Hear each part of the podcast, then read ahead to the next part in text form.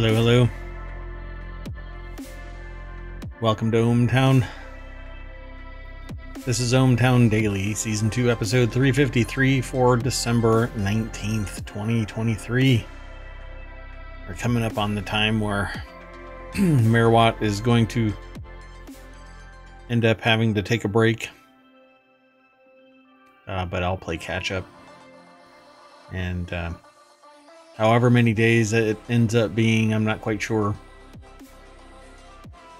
I'll release a whole new set for each day 10 articles. I already got them all lined up. Today we're going to be talking about VR headsets that work with Steam and Xfinity Breach, 35 million passwords and other personal, personally identifiable information. You're going to want to change your password, but we'll talk about that in a moment. The very first article, though, that we're going to talk about is um, where people are moving. And uh, then we're going to end up talking about uh, pictures of Uranus on the internet. Of course they are. And an AI chatbot for a car dealership breaks bad.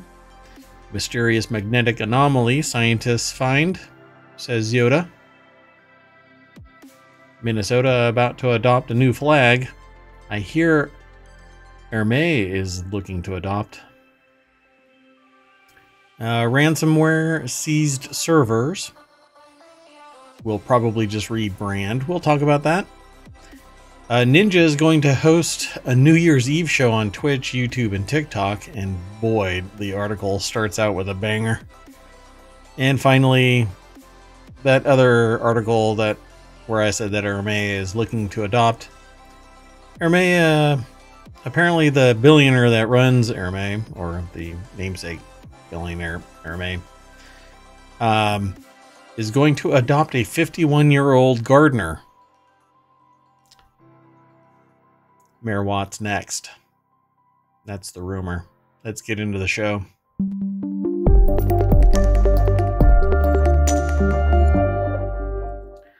So, I am Merawatt. That's ohmtown.com. The artificial intelligence is on break. And uh, I've got all of the articles all lined up, ready to go. So let's get into it. Let's hurry, hurry, hurry. Kind of like the music is starting to hurry, hurry, hurry. Here we go. Let me turn it up.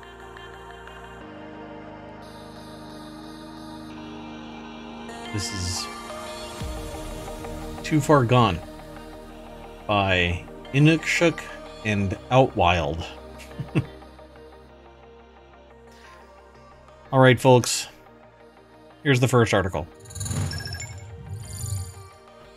Uh, this article's over in the Mobble channel where the U.S. population is growing. I'm going to jump straight on over to the article. Uh, it actually is at the Hill. Amy Latour is the author of this. And I have to kind of be careful. Although I think my intro already has some political name uh, in it, which means that Google loses its freaking mind. We'll see. Anyway, uh, U.S. population is growing. New estimates from the U.S. Census Bureau show the co- country's population increased by 0.5% from July 2022 to July 2023, with 87% of that growth concentrated in the South.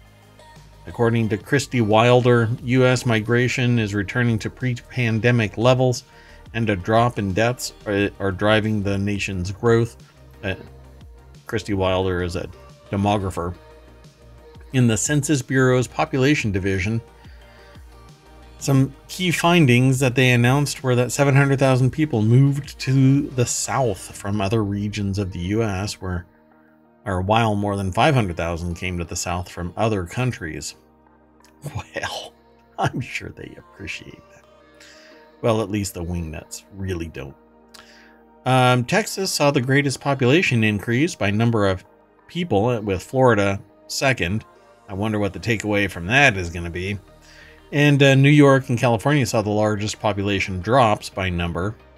Um, this I can probably attribute to the cost of living being absolutely out of control, whereas there is enough space in Texas and Florida that uh, maybe, just maybe, the cost of living isn't so high. Really depends on where. and the Northeast was the only region that experienced a population decline. It declined by 43,330 people.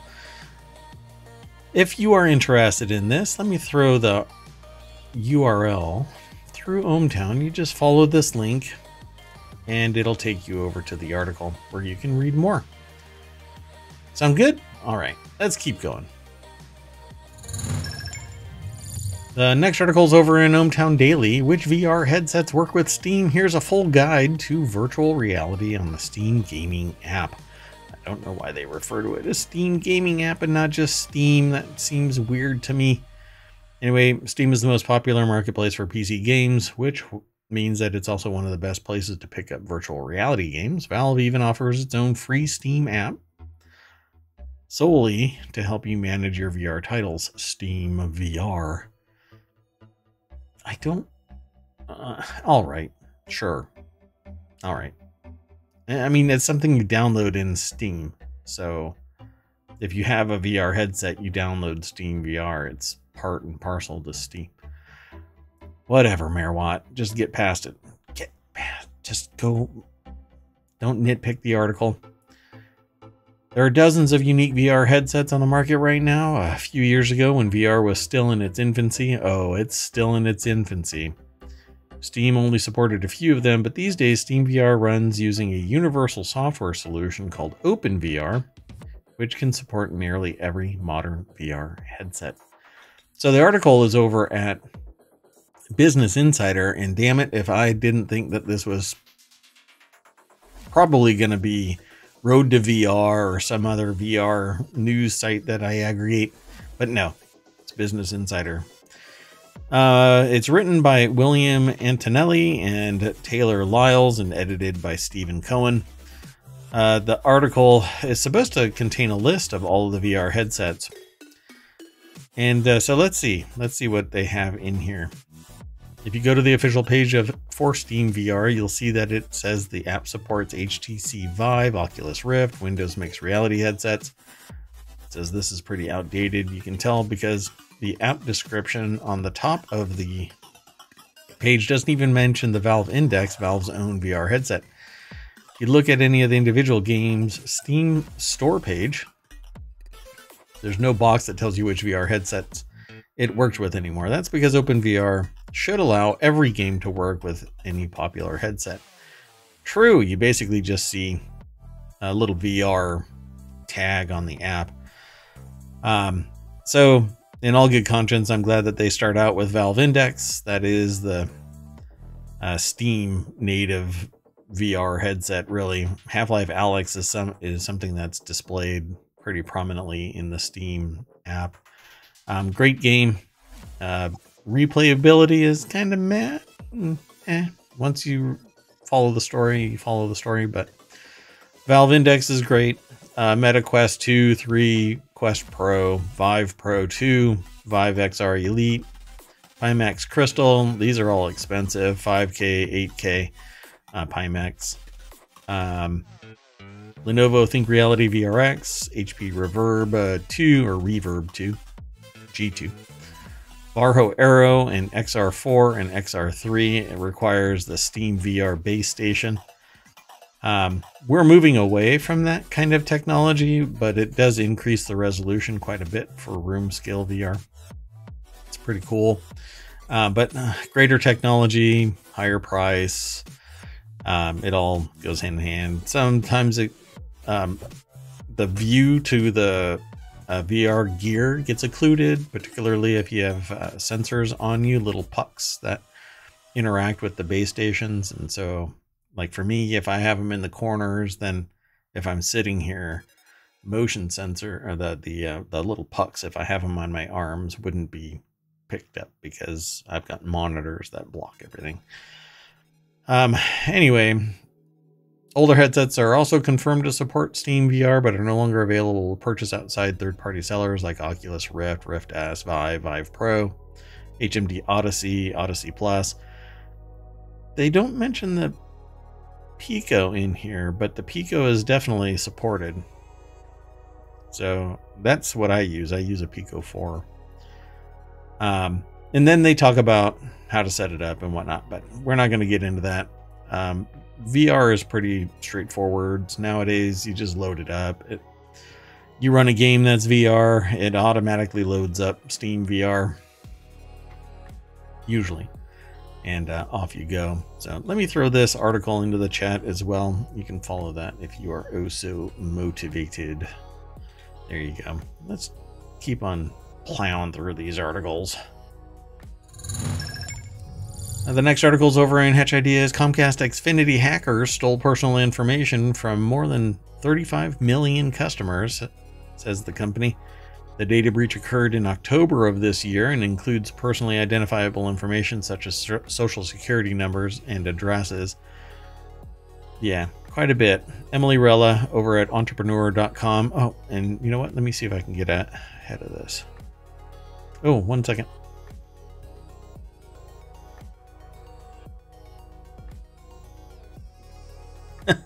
Uh, sneeze just came out. Of, I guess they edited in a newsroom, but or they just don't sneeze. I don't understand.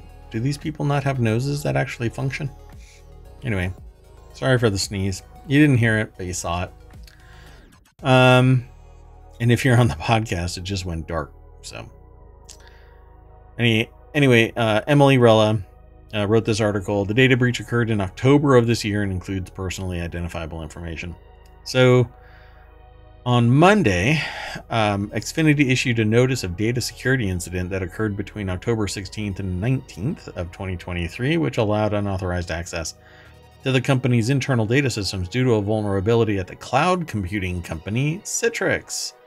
I've got some experience with them. Usually they're salespeople, though. Anyway, um, quite fascinating story. I think I mentioned this sometime last year as well, but eh, whenever it comes up, I think it's a fun story. Um, I was looking for a solution and they told me, well, what is your price point? And I said, well, I don't really want to tell you. and they're like, well, uh, we really can't help you out if you don't tell us what your budget is. And I said, hmm, how about $20,000? And the quote came back $20,005. And uh, I'm like, wow, it's exactly what I need for exactly the price that I gave you as my budget. Um, that's pretty amazing. And so I never really followed through with it because I knew that it was a bunch of BS. And uh, I get a call a few months later.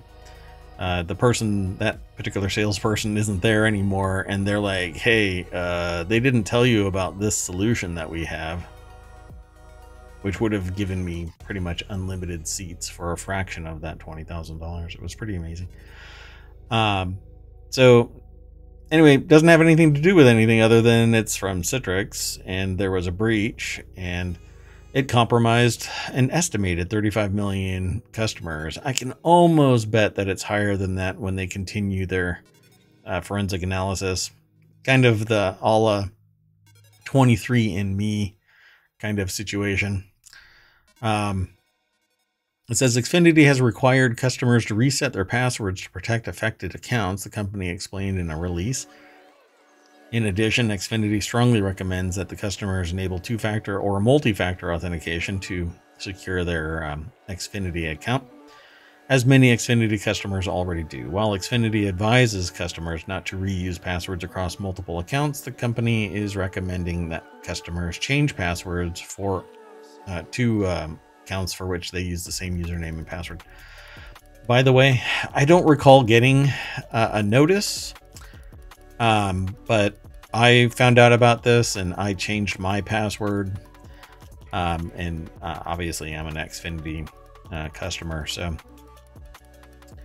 uh, I, I, thought it was interesting, but I don't think that I was told um, about the breach. So it says we are not uh, aware of any customer data being leaked anywhere, nor of any attacks uh, on our customers. We take the responsibility to protect our customers very seriously and have our cybersecurity team monitoring 24 7. It's, I mean, if the breach happened uh, between those two days and it was caught, uh, three days if you count the days. Um, but anyway, if you uh, think that they've actually been locked out from this point on, it's a pretty good job. Uh, cybersecurity analysts have to be correct 100% of the time because when they're not, there's 10,000 people plus that are trying to get into a system from all around the world when you're high enough profile. Xfinity, Comcast is one of those um, because it has access to 35 million customers or more. So, um, you know, three days of open access seems to be something that, um, you know, it's mitigating the risk, and it's all born from Citrix, not really from Comcast or Xfinity itself. It's just a shame um, that it happens, but it does happen. Humans are fallible, and so are our creations. So let's keep on going, though. Keep on moving, folks. This next article is over in the Mobble channel. Let me throw this into the chat as well. There you go, folks. Webb rings in the holidays with ringed planet Uranus. That's right, pictures of Uranus are out on the internet. And its many rings. The James Webb Space Telescope recently trained its sights on unusual and enigmatic Uranus. You have to say this right, otherwise it well, let's just say you gotta say it right. Anyway, an ice giant that spins on its side, Webb captured this dynamic world of rings, moons, storms, and other atmospheric features, including a seasonal polar cap, which I find really fascinating. Uh, the image expands upon a two color version released earlier this year, adding additional wavelengths for coverage for a more detailed look. So, there you have it. NASA's Goddard Space Flight Center put the article together for phys.org. And I've never seen a picture like this of Uranus um, have uh, you ever seen pictures of Uranus? Apparently, they're all over the internet. And I thought this kind of stuff um, was only found on certain websites, um, like astronomy sites, you know, NASA, phys.org, for instance. So I guess this is okay.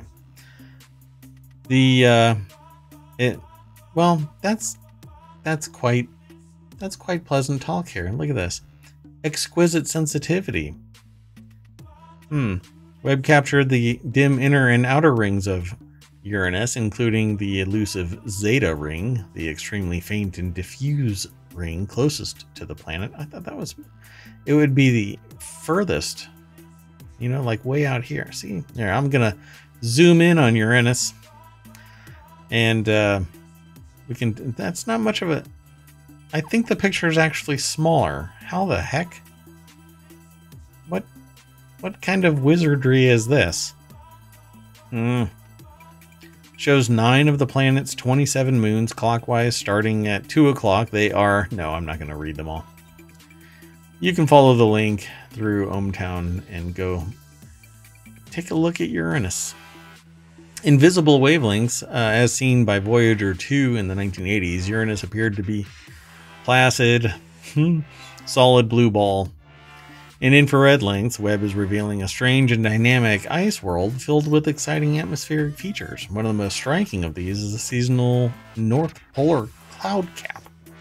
Compared to the Webb image from earlier this year, some details of the cap are easier to see in these newer images. These include the bright white inner cap and the dark lane in the bottom of the polar cap toward the lower latitudes. I don't think those are what you're looking at. Maybe down here, this is what you're looking at. I've no idea really what they're talking about, um, but I find it still neat all the same. Yeah, this is pretty cool. What's really fascinating to me is that a a telescope that can see, you know, billions of light years away can also see right here um, hyperlocal with a resolution where it can discern, you know, individual rings around Uranus. So it's like somebody's looking through a window. Never mind. Let me just move on. Already said too much. So the next article is over in uh, ohmTown Daily. A car dealership added an AI chatbot to its site, then all hell broke loose. I love it when this kind of stuff happens because it really does say a lot about humanity. Pranksters discovered that a local car dealer's uh, AI chatbot could be used as a way to access ChatGPT. People shared attempts to trick the chatbot into selling them a new Chevy for as little as a dollar. Uh, the article is over at Business Insider. Katie Notopoulos um, put the article together. I guess it was a Chevy dealership.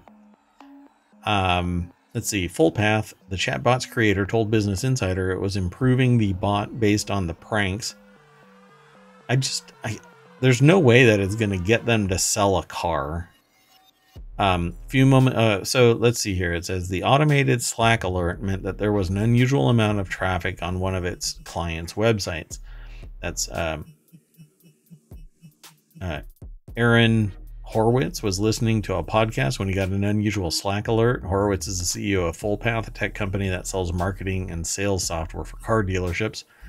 Someone had figured out how to prank the artificial intelligent chatbot on a car dealership site. Uh, Horowitz and uh, the employee and the employee immediately recognized the chatbot. It was one of theirs. Well, of course, it's one of their whatever. Um, the day before, Chris White, a musician and software engineer in California, was thinking about getting a new car. Quote, I was looking at some bolts on the Watsonville Chevy site. Is this marketing? This is some really high level marketing. Um, their little chat window came up. They said that it was powered by ChatGPT. So I wanted to see how general it was. I asked the most non Chevy of Watsonville question I could think of. I, huh. Asked the chatbot to write him a Python script and it happily obliged.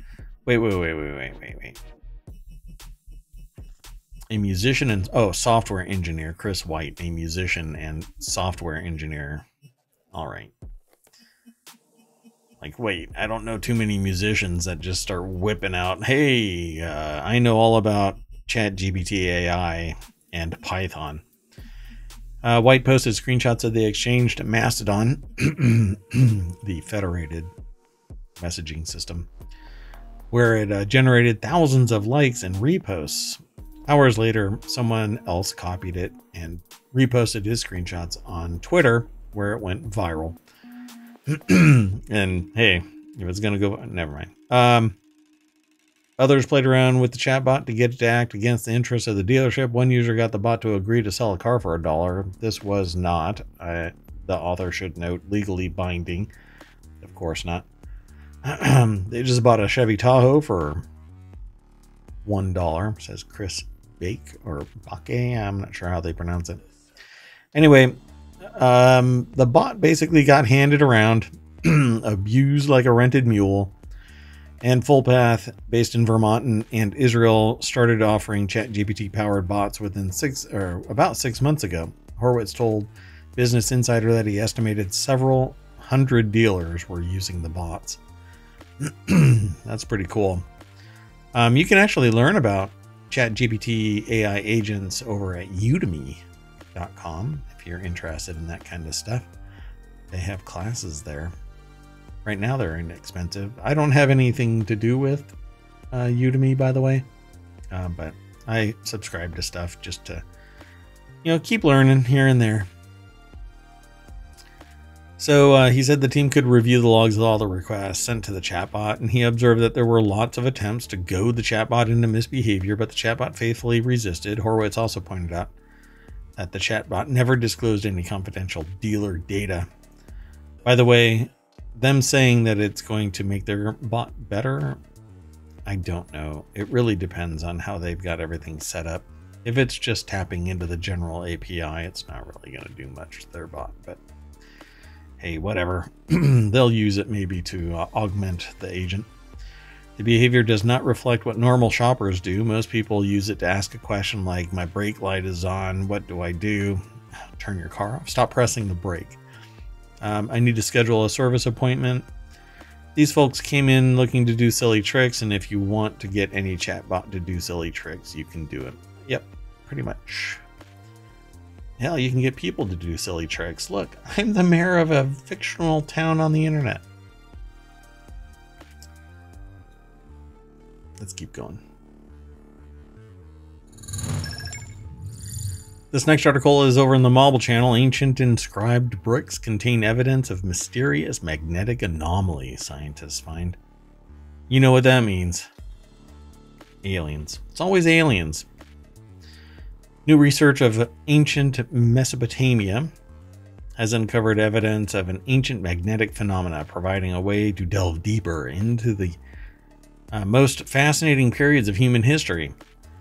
Scientists have analyzed ancient bricks from Mesopotamia and revealed just how dramatic an ancient spike in Earth's magnetic field some 3,000 years ago truly was. So, one of these flips? The uh, study, published Monday in Proceedings of the National Academy of Sciences, relies on archaeomagnetic techniques, or extracting information about the strength and direction of the Earth's magnetic field from ancient objects. Dun dun dun. So if the object was just sitting there and then somebody turned it 90 degrees, does that change the outcome of this? It's weird. Um, it basically investigates the magnetic memory of materials, explained Philip McCausland. So let's who go see who Philip McCausland is. This article is over at vice.com.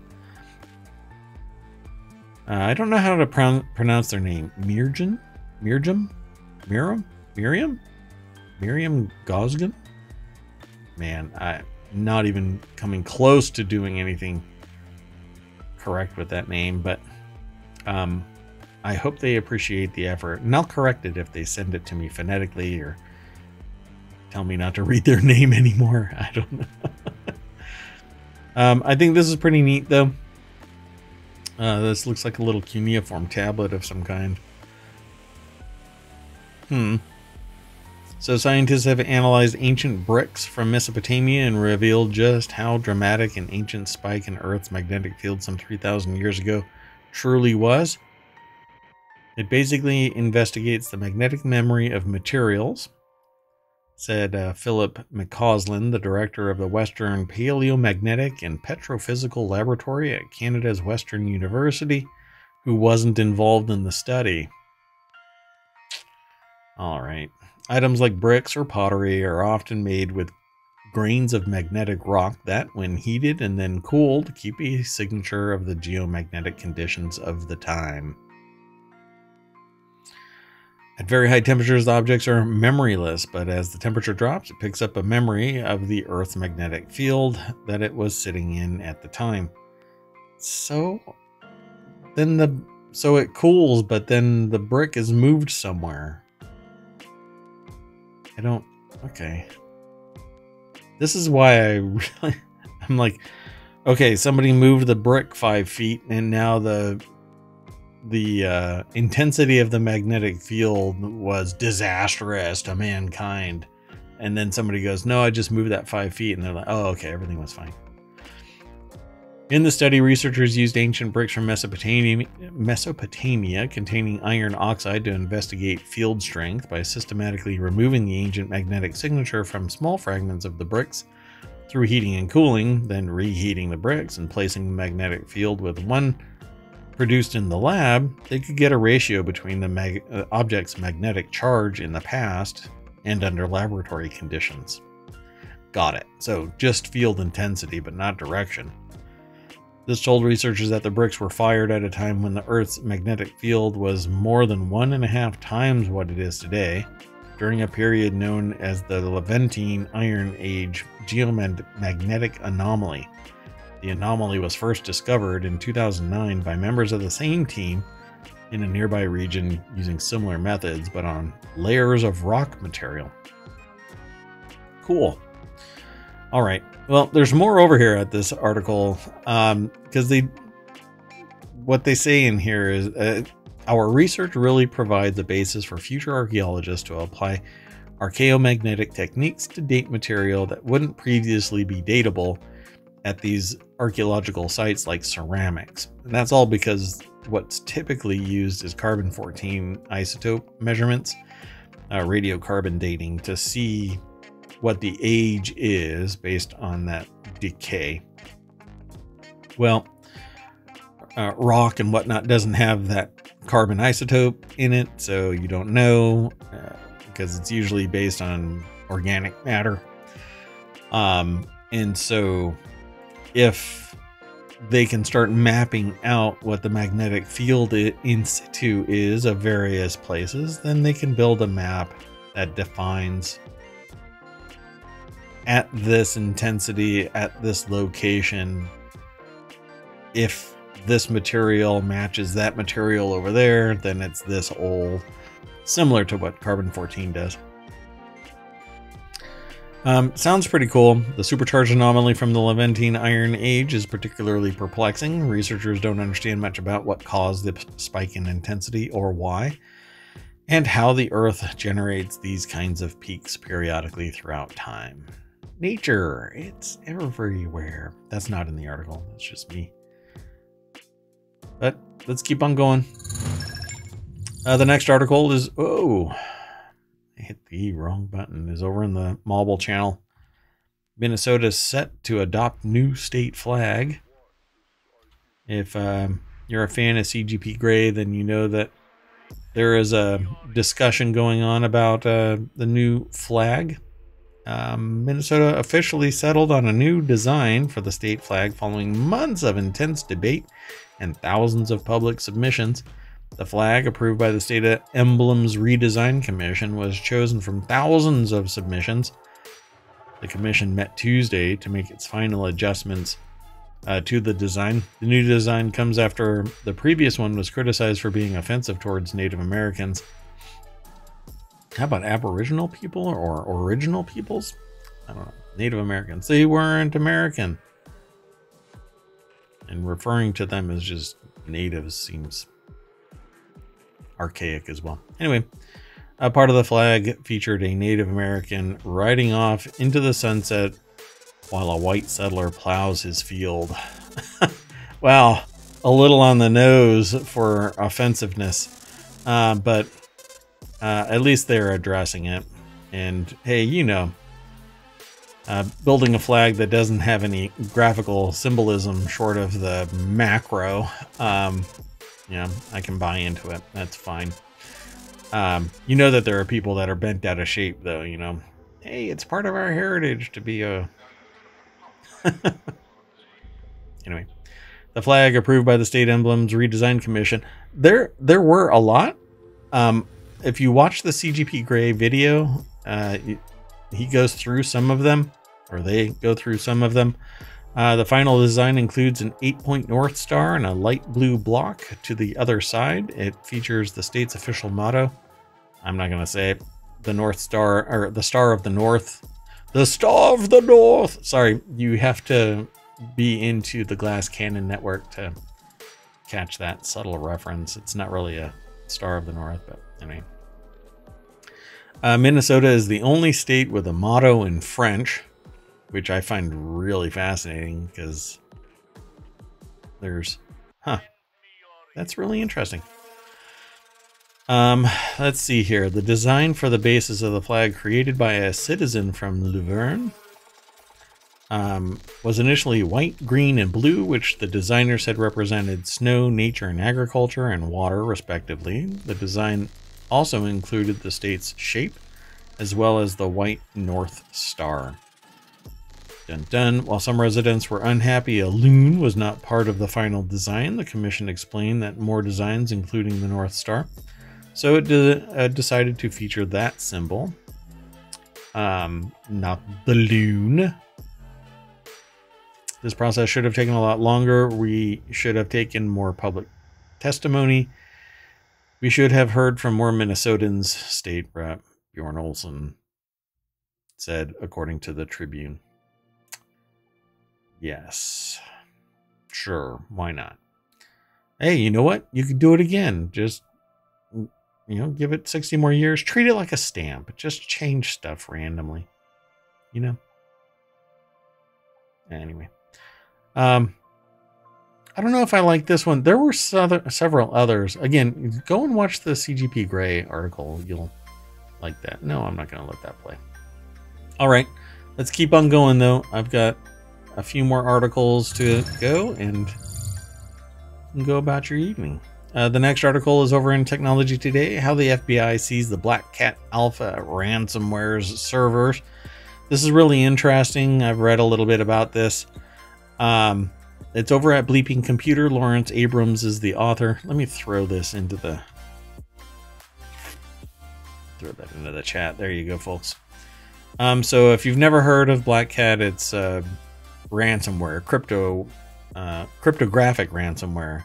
So today, the U.S. Department of Justice confirmed that they seized the websites for the Alpha ransomware operation and uh, created a decryptor to help approximately 500 companies recover their data for free. However, the details surrounding the disruption are hazy, with only an unsealed search warrant providing extra information. Um, again, this article is written by, written by Lawrence Abrams. Pardon me, a hiccup. Um, from bleepingcomputer.com. Um, so they summarize it pretty good based on my quick scan of this. Um, essentially, a confidential informant um, provided the ability for the federal government to the FBI to engage in some surveillance of the operation um, from inside the console, and from there they sussed out how to go about getting the encryption that allowed them to monitor um, in such a way that they would uh, be able to obtain the addresses of the um, servers, the basically everything. Um, and then from there, they created the uh, decryption um, process program so that others could decrypt their encrypted um, devices. They don't know how it was that they got those key pairs, but it says the FBI also states that they obtained 946 private and public key pairs associated with the ransomware operations Tor negotiation sites, data uh, leak sites, and management panel, and saved them to a USB flash drive that's now stored in Florida. During the investigation, law enforcement gained visibility into the Black Cat ransomware group's network. As a result, the FBI identified and collected 946 public private key pairs for Tor sites that the Black Cat ransomware group used to host victim communication sites, leak sites, and affiliate panels like the ones described above. And then they provide a picture. Um, and the takedown notice and um, uh, basically, they surmise that what's going to end up happening is until the people are actually captured and imprisoned for their actions, uh, they will basically rebrand, maybe change a few policies and procedures to limit exposure um, in such a easily. Well, it, it, if you are so open to accepting somebody to become what they referred to as an affiliate, then you're pretty much asking for trouble anyway. Um, so this is the third known law enforcement operation where the FBI successfully breached a ransomware operations infrastructure to quietly monitor activities and siphon decryption keys. The first was REvil, um, where the FBI gained access to the master decryption key for the Kaseya supply chain attack. The second was the breach for the Hive ransomware operation, where the FBI obtained over 1,300 decryption keys. Um, and now this one, close to a thousand. So yeah, they'll probably just rebrand and then come back as something else. I'm gonna, uh, I'm going to prop up a name. Let's see. I believe that they're going to come back as Phoenix, and they're going to remove all of the vowels from it. Um, so it's going to be just the uh, PHNX uh, ransomware. Let's see if that's what they come back as. Um, please, FBI, if you do um, get this video, I have nothing to do with them.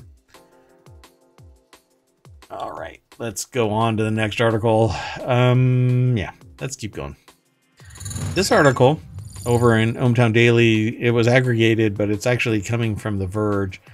Um, we get this little snippet, but then um, I send everybody over to The Verge so that you can read more about it. And I'm not really going to read much beyond uh, this little snippet, but Ninja's New Year's Eve stream will be a multi platform affair, which that's not really heavy lifting nowadays.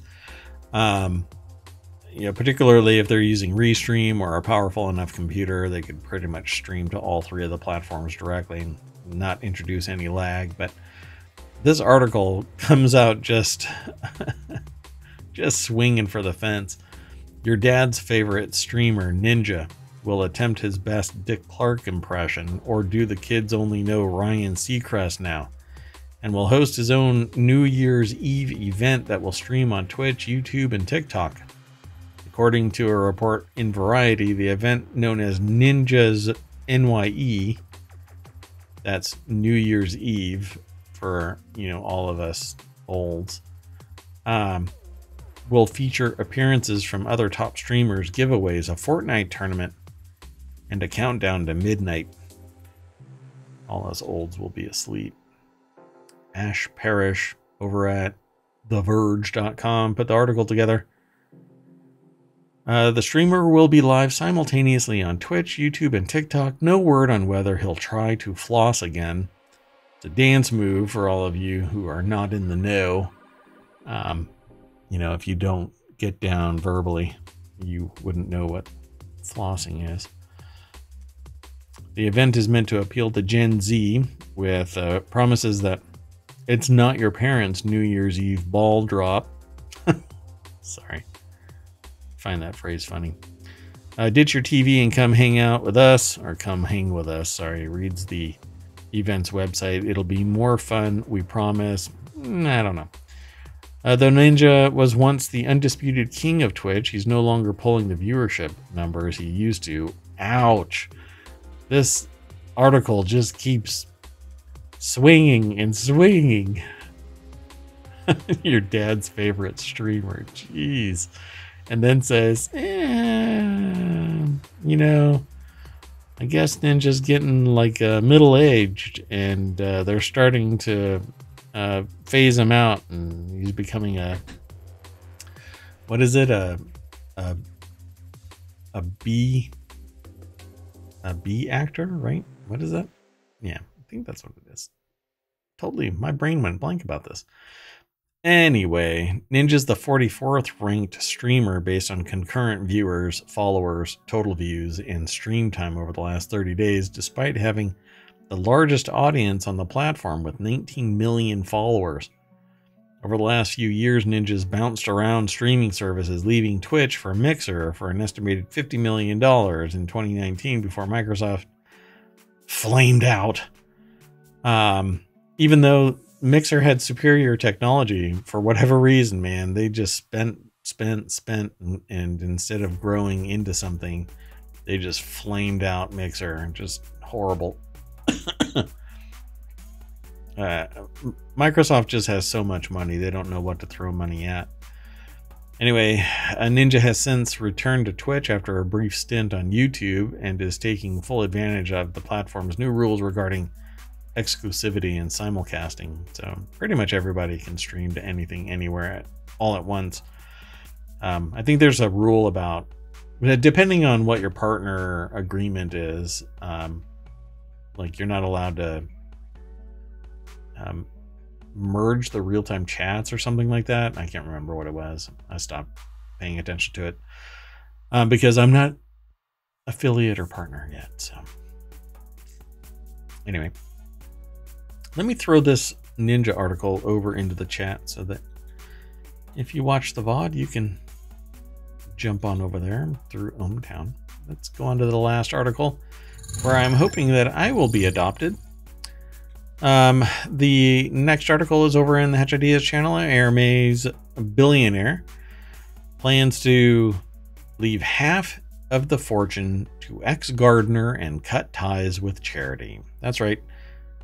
Uh, I don't know how to pronounce their last name, Nicolas Pooch, Pooch, um, or Petch. I'm not sure. Begins legal process of adopting former gardener and cancel agreement with charity. The descendant of the Hermès luxury handbag empire is engulfed in a public battle with the charitable foundation he founded after reports that he planned to cut its funding and instead adopt his 51 year old former gardener and bequeath him billions. Man, that dude must have known how to mow his lawn. Nicolas Petch, 80, a secretive fifth generation descendant of Thierry Hermès, or Hermès, who founded Hermès in 1837 has begun the legal process of formally adopting the unnamed former gardener and plans to leave him half of his $12 billion fortune, according to Swiss media reports. Wow. Hey, I'm really good at trimming hedges. Just saying. Uh, you know, you can adopt me to a billion dollars. Pretty handy with a weed whacker. Uh, the article's over at The Guardian. Rupert Neate is the author. They're the wealth correspondent, which that's a lovely title. So, can you believe that? I think that's pretty amazing. The former gardener must have uh, shown him a tremendous amount of respect. Sure. Um, Petch, who has no children, is attempting to cancel a succession agreement he agreed with a charity when he established it in 2011 to fund the protection and promotion of public debate, because he doesn't want to hear anything about this. Uh, the Isocrates Foundation, which has a board of six, including Petch as president, announced on Tuesday that it had formally opposed its founder's decision to cancel the inheritance contract. The Foundation said itself isn't in a position to judge the process or context of the reports that Petch, and I hope I'm pronouncing it right, um, wished to adopt his former employee. From a legal standpoint, the abrupt and unilateral annulment of a succession agreement appears void and unfounded, the Foundation said in a statement. The Foundation has opposed this move while leaving the door open to discussion with its founder and president. I do find it interesting, though, that if something operates under the assumption, the duty of performance, that they will, uh, what's the proper term for this? They will continue this succession agreement. So everybody is investing time and money and duty, fiscal responsibility, etc., into the continuation of this foundation and then at the last minute, because of whatever, they decide to kill this. I think that there might be some legal standing here. I don't know though, and it's definitely I don't think it's something that's in the US. I think it's yeah, it says Swiss. Um or yeah. So it said that a that as a Switzerland-based charity, it is under the authority and sur surveillance of Swiss federal supervisory board of foundation four foundations. Um, so they say that they're estranged from most of the family. Recently began the legal process of formally adopting his unnamed former gardener and handyman. Adopt the son he never had. So at 50, 51. So how about that? You've I'll hey, let me fix the windows and uh, mow the lawn, and you can kick me a billion bucks. Works for me. I and then never mind. I won't say anything else. Okay, well that's it, folks. Your Hermès handbag, by the way, is what funded that. So congratulations, everybody. Um, can't tell you what to do any more than I can tell Hermès what to do with their money. But that's it. Thank you very much. I am Mayor Watt. That is ohmtown.com. And we'll see you tomorrow, 8 p.m. Uh, Eastern. Uh, we should be going until probably Thursday night. Um, and then I uh, got to go on a break. But then I'll play catch up. Uh, it might be tomorrow, might be the last show, um, but we'll see. So just check in. Be sure to uh, follow us here, follow over on YouTube, Uh, follow on the podcast. Just do a search for ohmTown. You'll find ohmTown and ohmTown Daily. Thanks for coming. See you tomorrow. Bye bye.